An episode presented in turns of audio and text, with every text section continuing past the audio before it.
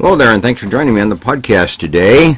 Depression in children, depression in our teenagers. What about the issue of depression in your home and in your family, and particularly in your family if you have teenagers?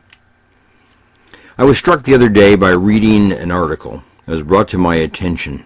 Some research by the Pew Network regarding American teens, who found that 70% of them see depression and anxiety as the big issue for themselves and among their peers depression and anxiety. You know, this concern about depression and anxiety was even larger than concerns regarding bullying and drug addiction or gang behavior. However, when you look at low income families with teenagers, bullying, drug addiction, and gang behavior was an additional big issue for them. This article was originally published in the New York Times. So where is this coming from? Where is this sense of depression and anxiety coming from in our kids? Who's generating it? Why is it happening?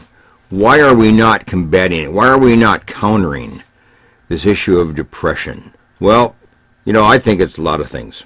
You can't name any one thing. Parents are working a lot of hours.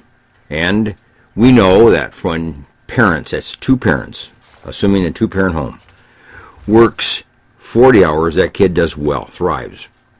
If those two parents work a total of 60 hours together, those kids start to have some rough edges and start to have some areas of difficulty in their life. But if those two parents are working 80 hours a week, those kids are at risk. The families of those kids are at risk. So, or the family of those parents who are working 80 hours a week are at risk. So, you know, here we are. We have a home. We have kids that have a home. Parents are not there. Parents are not there at the critical hours. Parents are not there at the critical times when kids come and go and when they're able to talk or ready to talk or willing to talk and want to talk. That's one thing. Here's another one.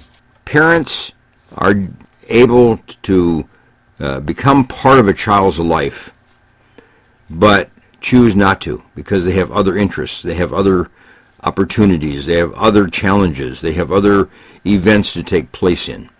It isn't just their work hours, but it's the fact that they are engaged in a variety of other social and uh, community events, church events, and other kind of things that absorb an additional period of time in the course of the week, which draws that parent from the life of a child. So we have working parents, long hours, and we have parents who are engaged in community and social events that also drive that parent away from the home and away from the child. So the child doesn't have a parent to talk to at those critical times. Here's a third one what I call teacher disconnect. Teacher disconnect is this teachers have been educated now and have been taught in, in in service training not to touch children in their classroom.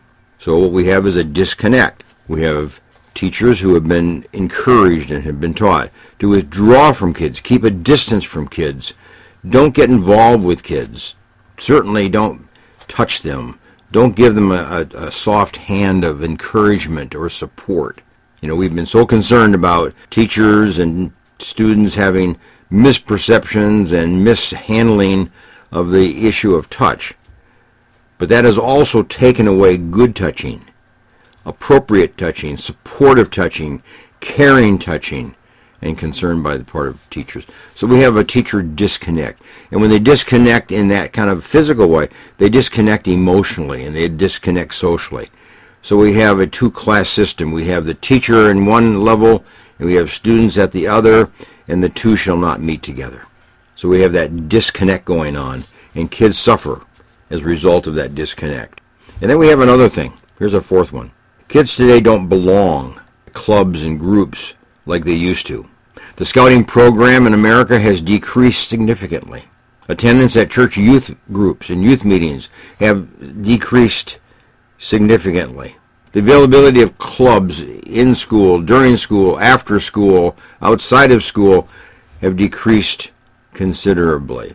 Sports become the option, but it's a competitive game, and only those that compete and those that will want to compete and who can compete become part of a sporting program of a school or community. And there are many, many other ways in which these kids are at risk or placed at risk because we as adults are not there. What do we do? Well, here's a number of things. Learn to listen to your kids. Learn to listen to them. Be there and learn to listen.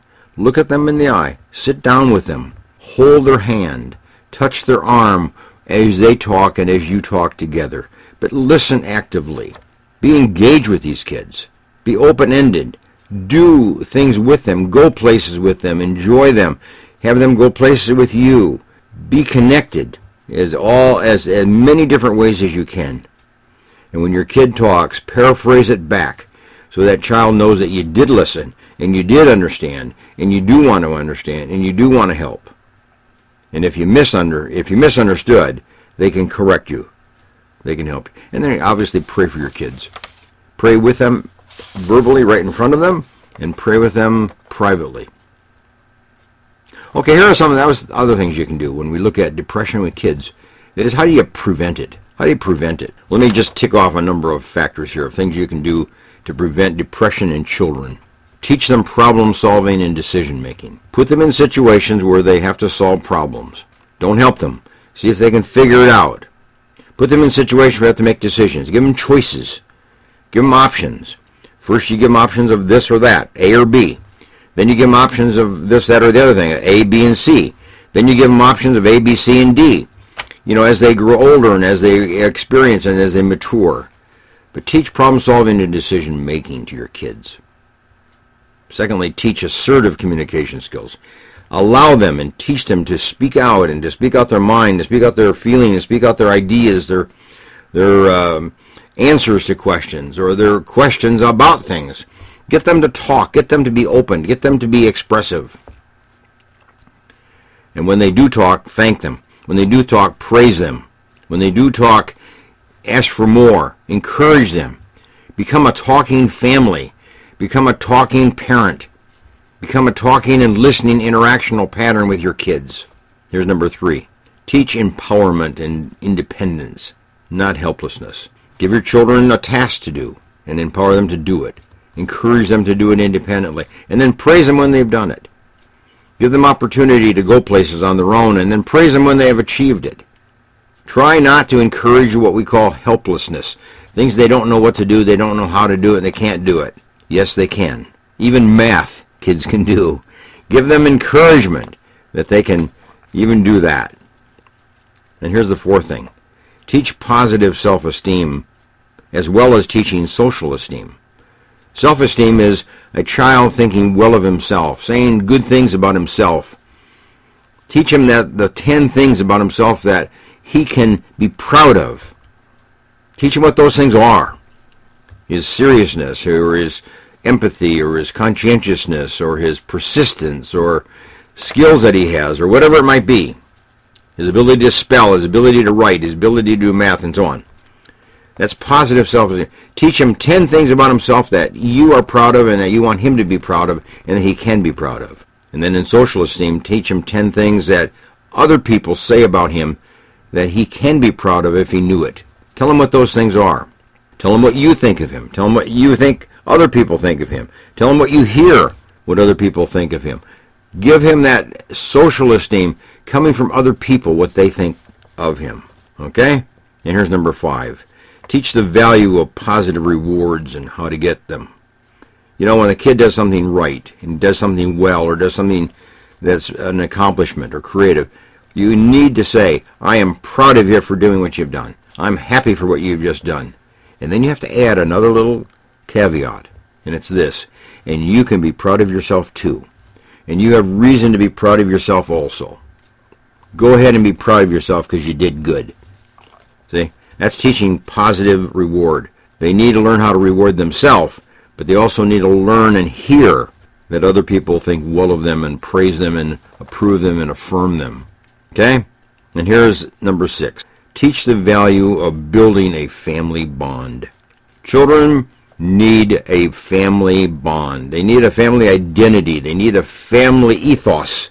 The values of the family, the behavior patterns of the family, the way of life of the family, that it becomes part of everybody in that home. We share values. We share what way lifestyle. We share hopes and dreams and goals, and we work together for them. But family bond is important.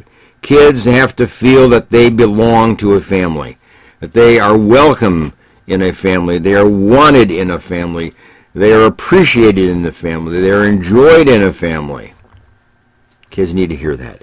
Kids need to know that. And you need to say it often, regularly, frequently. Help teacher help kids know that they are part of a family and that there's a bond in that family. There's a commitment among family members to each other. They're going to serve each other and serve each other well. Okay? So, we can prevent depression. We can avoid these kids feeling anxious and depressed and not have to be so concerned about it. That's your job as a parent.